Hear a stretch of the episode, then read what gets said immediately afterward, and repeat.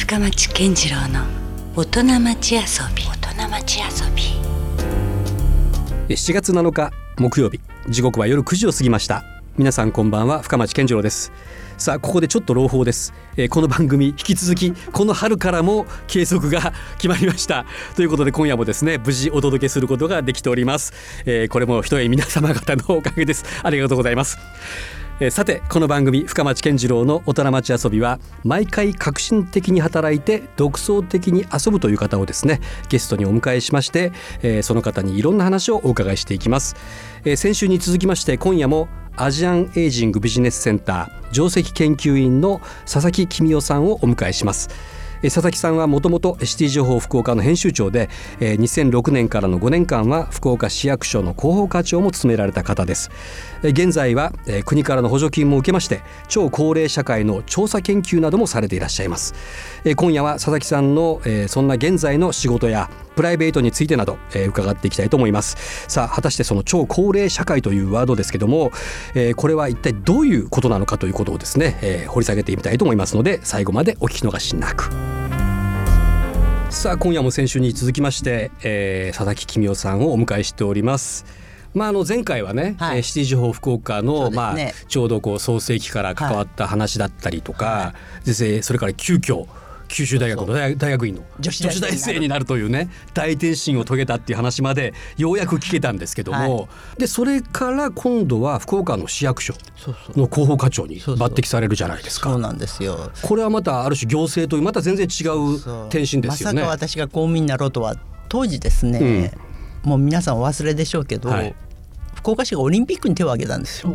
あそうオリンピック開催に。はあでその時に、はい。あのシティセールスうん。というものはいをやってほしうん。いということで、はい。そのシティセールスのために、うん。まあ、呼ばれて行ったんですよね、はい。だからオリンピックをやるっていうことをうん。都市が選ぶとすると、うん。一体福岡市の中に、うん。オリンピックを開催するにあたっては何が足りないのかっていうようなことを、うん。ものすごく考えるんですよね。それはもう単純にこう施設だけの問題じゃなかったりするんなですか。くてね、うん。例えば一枚の写真で福岡市っていうのをどうやってアピールするのかとかね、まあ前回で言えば際的に。このね東京オリンピックで言えばおもてなしという言葉まさにまが踊さにりましたけど、そうですそういうものだったりとか。そんな感じですよね。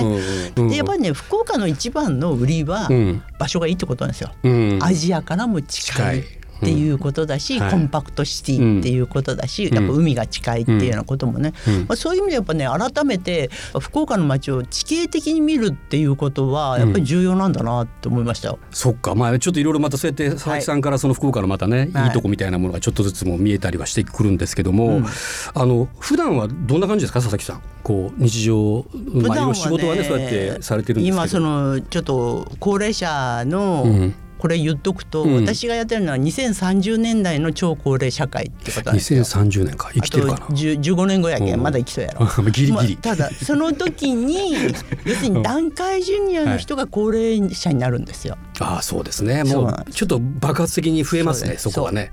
だだから団塊の世代が75以上以上の、うん。うんあの世代になって、うん。で60以上に団塊ジュニアがいてっていうようなね、うん。その時うん。に税金払う人ほとんどいないんですよ。うん。もう税収がないんです。確かに。だから税収がない時に、私たち高齢者とか、うん。まあ、いわゆる社会的弱者と言われる人たちは、うん。もう国が面倒は見てくれないんですよ。どうなるんですか？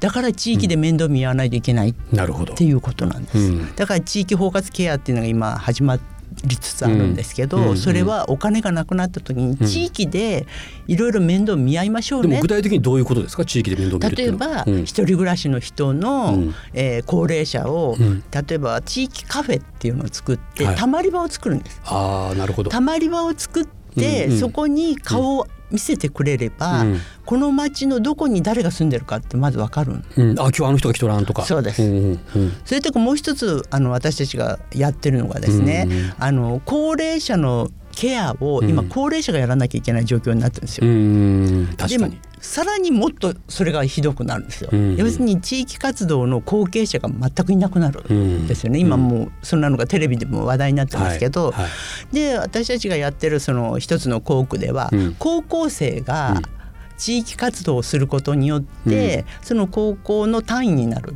例えば一軒家うのん一人暮らしの高齢者で今もう草むしりすらできない。うん。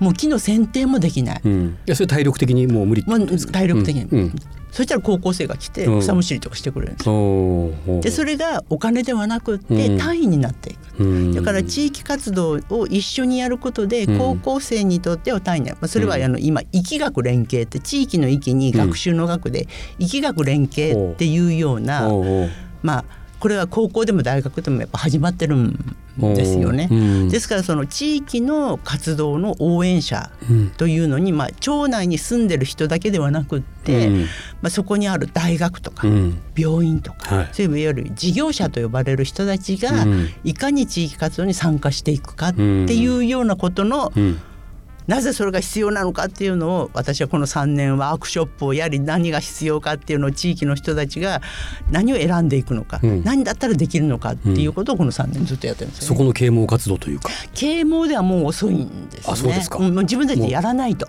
より実践的もう実践的です。うん。だからもう実践までいわゆるお試しっていうのをやって、うん。それをちゃんと地域でできるようになるかどうかっていうか、まあ、やっていただくと。うんうん。っていうのまでをやるなるほど、うん。すごいいい仕事してくれてるじゃないですか当たり前じゃないですか。ね、だからあの でもねうん。基本的に私にとってはやっぱねずっと続いてる街づくりの一環なんですよね。なるほどね。コミュニティとか。まあ、ある種のだからまあ今今やインフラにそれ入ってますよね。そうです。そこってね。まさにそうなんです。まさにイノベーションを変えるって言われるけどうん。よくイノベーションを変えるって言った時にお金をかけてとかって思うんうですよ。んうん。それ待っててもうん。ダメなんですよ。うん。予算がどうだとやれるとかじゃなくてそうなんです。もうそれを待ってると、うん。だからね地域でダメなのはうん。予算をずっと待ってるとこ。はいはい、だからカフェとかにいくらかかるのかではなく、うん。私たちは持ち寄りなさいと、うん。家で余ってる砂糖があるでしょって、うん。家で余ってるコーヒーがあるでしょって、うん。それを持ち寄ればカフェはできるんですよ。うんそれの場所を見つけるとかね。うん。だから今からやっぱ空き家が多くなるとか、うん。空き家を使ってカフェを作るとかね、うん。あのシャッター街の商店街の一つでやるとかね、うん。そういうことをみんながやる気になれば、うん。ちゃんとたまりはできます。なるほどね。さあ今やもう社会貢献にもかなり力を入れてらっしゃる、まあ、佐々木君代さんなんですけどもあのどうでしょう？あの何か個人的にハマってることとか何かあるんですか？もうね、この5年ぐらいかな、うん。この5年ぐらいはとにかくミュージカルを見ると。ほう、はい。え昔からそうでしたっけ？私もねミュージカルねちょっとバカにしてたところがあったんですよね。あやっぱそっちのタイプだったんですそういやねでもねあの「レイ・ミゼラブル」をね、はい。はい。見て、うん。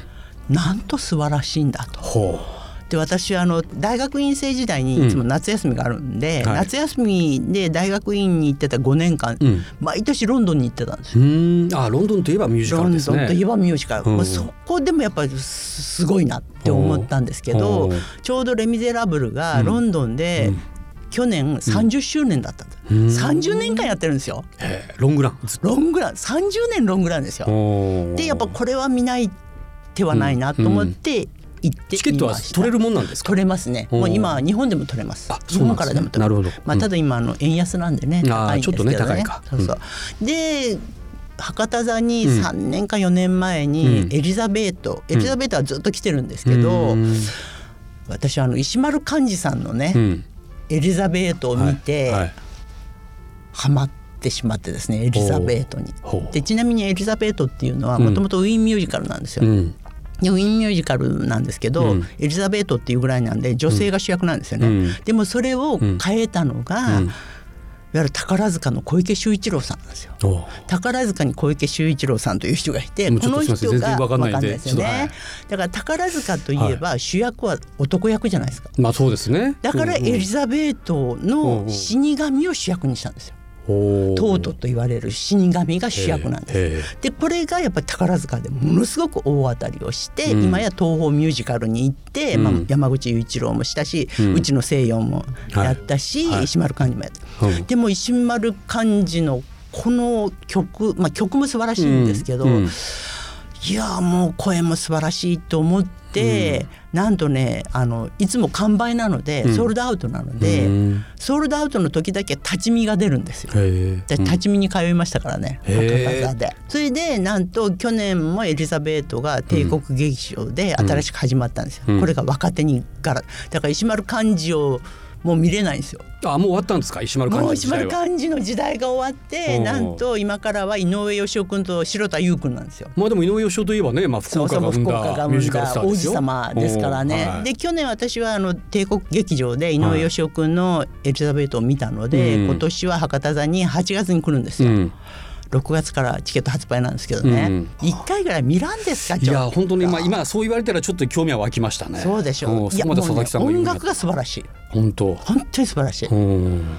いやいやちょっとねあの皆さん。見ない手はないですよおなんかもうちょっと下手なプロモーターよりも熱く語ってる。でしょ？ちょっとね。うんはい。もうエリザベート好きそれはミュージカルでエリザベートのもう一曲でもそれからねやっぱりまあもちろん「レ・ミゼラブル」も好きだし、うん。エリザベートも好きだしあのヘドウィグアングリーンチも大好きだし、あのちょっとサブカル系もいきますか。もうああいうやっぱりなんていうんですかな、うん。一回ロンドンうん。まあとにかくうん。1年ぐらい住んうでん。毎日うん。ミュージカルを見たい。あそれがもしかしたらこれからの夢みたいな？そう。おう。1年は無理でも3ヶ月ぐらいだったらいけるんじゃないかなと思うんですけいど、ね、やいや全然いけるんじゃないですか？ねだったらあの私あのほらロンドンに女子,、女子大生時代に行ってたって言ったら、うんうん学生割引がまたすごいんですよ。あ結構安く見れるんですか？もう学生がものすごく優遇されるんですよ。だからまさにあのほらアルバート劇場とかがあるじゃないですか、うんうんうん。ああいうところでクラシックのコンサートとかもうん。1,000円とかで見れるんですよ。うわ。安いですね。そう。うん。だからシェイクスピア劇場とかも1,000円とかで見れるんですよ。うん、でまた劇場がね、うん、素晴らしいただでさえもう見るだけでももう本当にすごいんですよ。すごいのにね。そうそしてね、うん。席が悪いところでも全然大丈夫なんですよね。うん。もう3階席とかでも全然大丈夫なんで、うん。まあロンドンではミュージカルだけじゃなくてももちろんコンサートとかもあってますからね、うん。はいはい。そういうのもやっぱ見たいなと思いますね。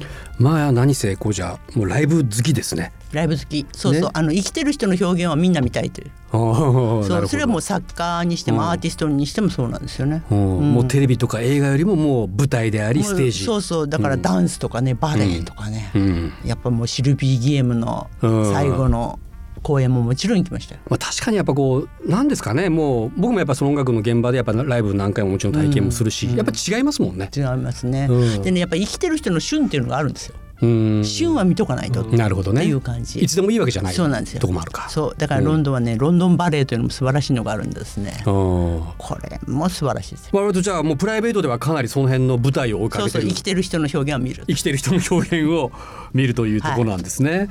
で今後の夢はじゃあロンドンに住んでそうそう。もうミュージカル三昧いいですね。みたいな他あります？なんか夢という意味では。なんか他にやってみたいこととかこれからまあ仕事絡みでもいいですよ。いや。あのちゃんとコミュニティの面倒は見ようかなとあおのう地域って一回ね、やっぱり関わると、うんこれで終わりっていうのはないんですよね。まあそうですずっと続きますからね。そうなんですよだからそれがまあ仕事ではなくなっても、うんやっぱ地域と関わって、うん。高齢者にとってもね、うん。なんか障害のある人にとってもね、うん。やっぱりなんか弱い人にとってもいい街であってほしいなというのを、うん。やっぱ作っていかないかんのだなとは思ってますよね。ね、うん。まあじゃあそんなちょっといずれ訪れてくるその超高齢社会の中でも、うん。ぜひその顔役としてねなんか佐々木さんにはまあまあアストロでいいですよ、ねその時もねそうもうずっと死ぬまでアストロですよ。そうそうまあじゃあ私がロンドンに行ってる間はどうするんだってあとはよろしくお願いしますよいな本当ですよ。それあそれはちょっと言ったらいかんようなことになるかもしれないですよ。それはそれでね。さあ先週から今週にわたってですね元シティ情報福岡の編集長そして福岡市役所の広報課長も務められたりえ現在ではアジアンエイジングビジネスセンターの上席研究員の、えーアストロことえー佐々木 公夫さんをはい。お迎えしていろんなまあねちょっと楽しいそしてえ貴重なお話をお伺いすることができました。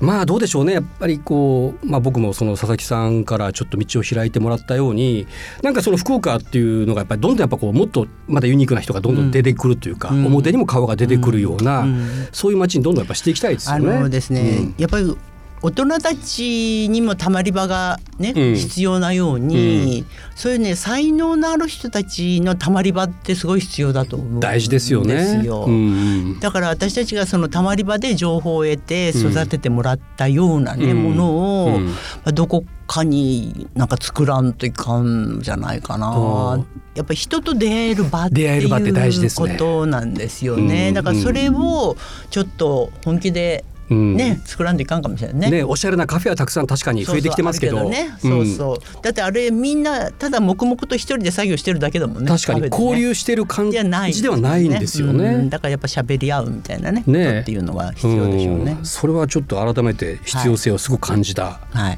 話ではありましたね。そうですね。うん、じゃあまたぜひちょっとはい近いうち、はいあのこの番組が続いている限りですね またお呼びすることもあるかと思いますが、はいはいね、その時はぜひまたよろしく、はい、よろしくお願いします。お願いしますありがとうございました。ということで佐々木公夫さんでしたありがとうございましたありがとうございました。